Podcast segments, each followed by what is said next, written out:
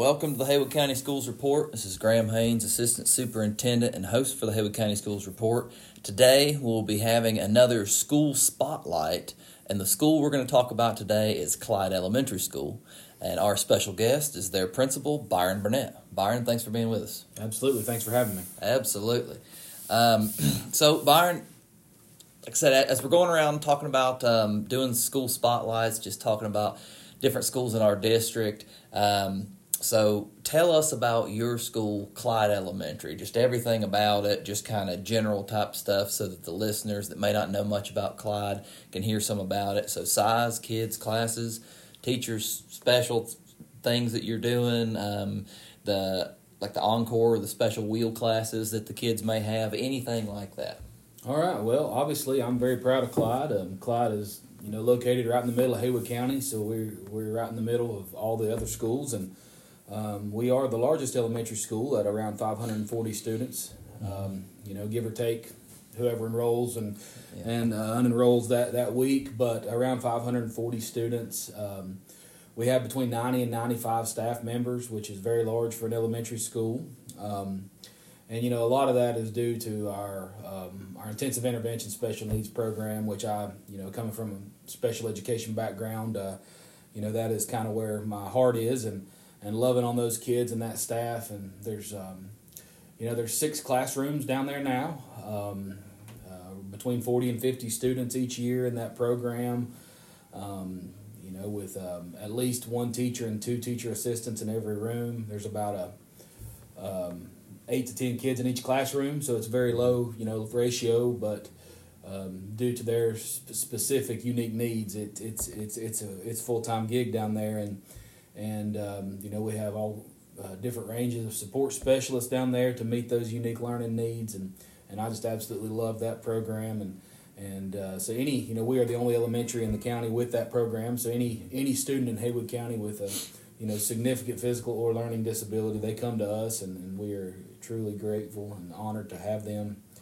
Um, and so that that is that is obviously one of our our uh, uh, prize programs at Clyde that we're very proud of. And we were just recently, and you had a lot to do with this, uh, Mr. Haynes, is the, um, you know, the um, inclusive playground, all, all, abilities playground that we have put in, uh, which we are very grateful for. It was just so heartbreaking to have kids in wheelchairs sitting there watching their peers play and they weren't able to play, and and so now they are, and and they use that for uh, developmental playtime. They use it for therapy. They use it for educational purposes. It's just so great to see um, our, our students with unique learning abilities um, be able to uh, interact with their peers um, out there on that playground. So thank you, thank you to the to the school board and, and all the people who made the funds available for that for that program and for that playground. It's been uh, it's been very much um, a hit with the staff and the students and the community. So absolutely, that's been great. Well, that was that was something that was a no brainer that we needed, and it was really awesome to do.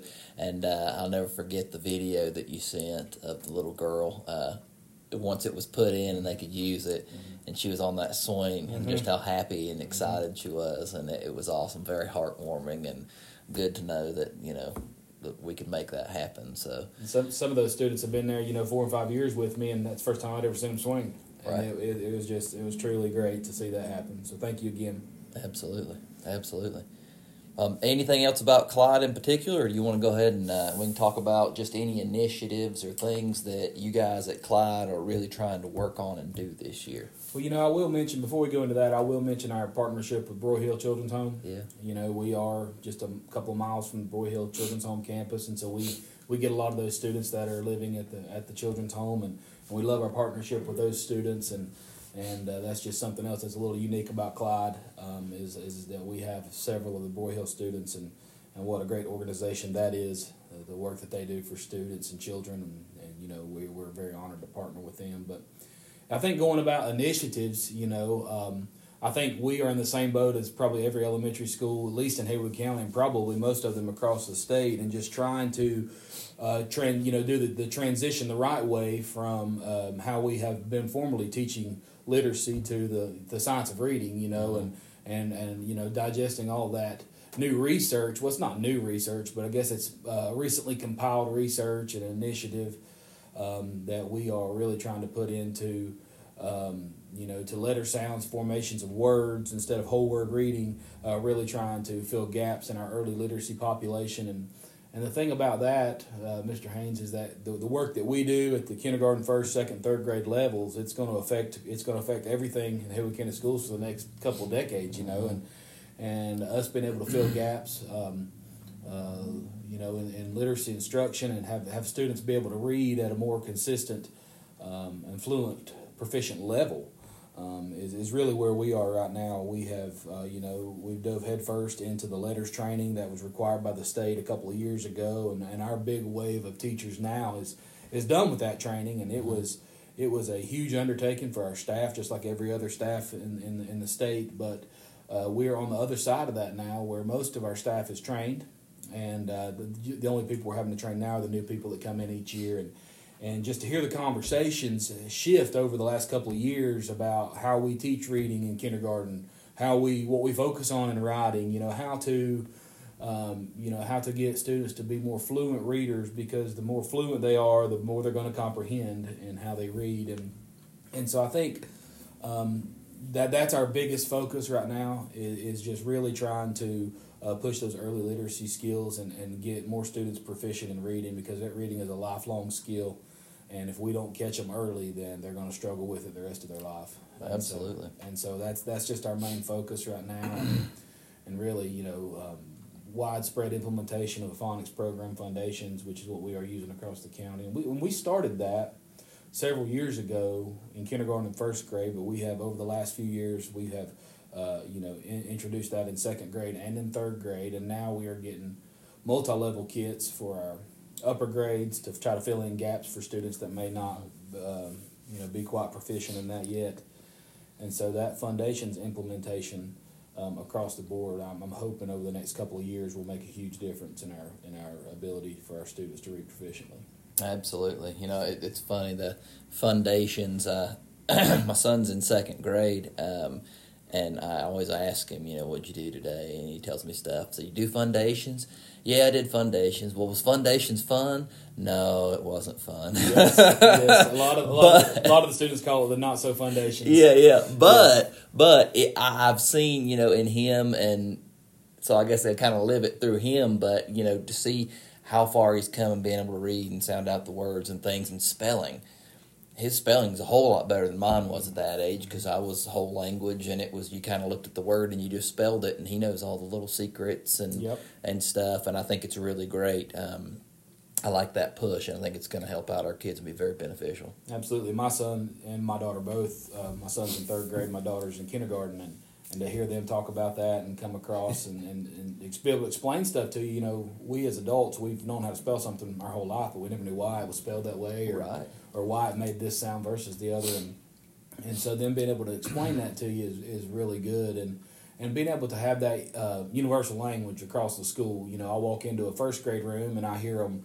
using certain language to teach, you know, digraphs or certain language to, uh, you know, to teach, um, you know, long vowel sounds or whatever it may be at that time. And then I walk into a, a third grade room, and while it's a different, it's still the same language. Right. And and as they move from grade level to grade level, or or teacher to teacher, what, what have you, you know, they they're still all learning that. Uh, universal language. You don't have to start over every year and teaching new expectations. You don't have to teach a new a new system. They they've got it down pat, and they can you know from kindergarten through third grade. It's it's a pretty succinct program that they're able to. Um, to get at every grade level. Absolutely, yeah, I think it's great. It really is, and it's it's nice to see it being implemented everywhere, and and it kind of like I said, I think we're going to see a big difference with those middle and those high school kids too, as as these that are getting in an elementary kind of push through. I think it'll be interesting. Absolutely. So it's great. Um, it's good to hear that. Um, So, Dr. Burnette, um, and I didn't mention that before. I apologize. Um, you, you, worked a long time and worked hard for that, so, yes, so yes, we're going to use it. Yes, Thank you very much. Absolutely. Um, so, uh, Dr. Burnette, I appreciate you being with us and telling us all about Clyde and explaining everything. Um, Clyde, just for the listeners, if they didn't know, and telling us uh, with your initiative, the Science of Reading and Fundations and pushing all that literacy. Um, is there anything else you'd like to share about Clyde? you know, just that Clyde, Clyde's a great place, uh, great community, a lot of great staff members, uh, great families. you know we've got third, fourth generation Clyde Cardinals, and and people are proud to be from Clyde, and and I'm proud to be in Clyde. Um, and just being able to work with that community of people is, is has been wonderful. Um, there's not better people anywhere in the world, man. And so, um, if you ever get, if you know anybody from Clyde, um, you know what I'm talking about. And all my Clyde listeners, I'm proud to be your principal, and uh, and thank you for allowing me to work in your community like I have been. Absolutely. Well, Dr. Burnette, thank you so much for being with us, and thank you all for listening. Have a wonderful day, Haywood County.